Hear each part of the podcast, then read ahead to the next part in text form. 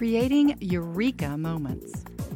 I'm CJ Jackson, and this is the Business Review. Where do great ideas come from?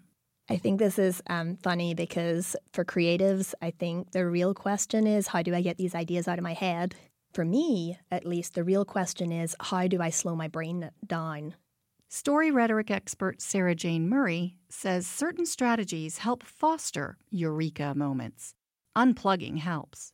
Taking time away by going for a walk, having quiet time, or even watching a movie creates space for the great idea to germinate. Play is also key. I think that in the workplace, we tend to be regimented by rules or meetings have to last a certain amount of time, whether we need that time or we need more of it. And when we're little kids, we're creating all the time. We're telling stories to our friends, we're making pictures. Um, the pictures don't always look like the real world, they have an innovative spin on it.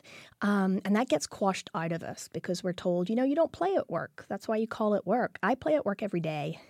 Murray says the point is to test things out and not be afraid to fail. If you're playing, there is no failure. You're just inventing layer by layer on top of each other until you get to something great.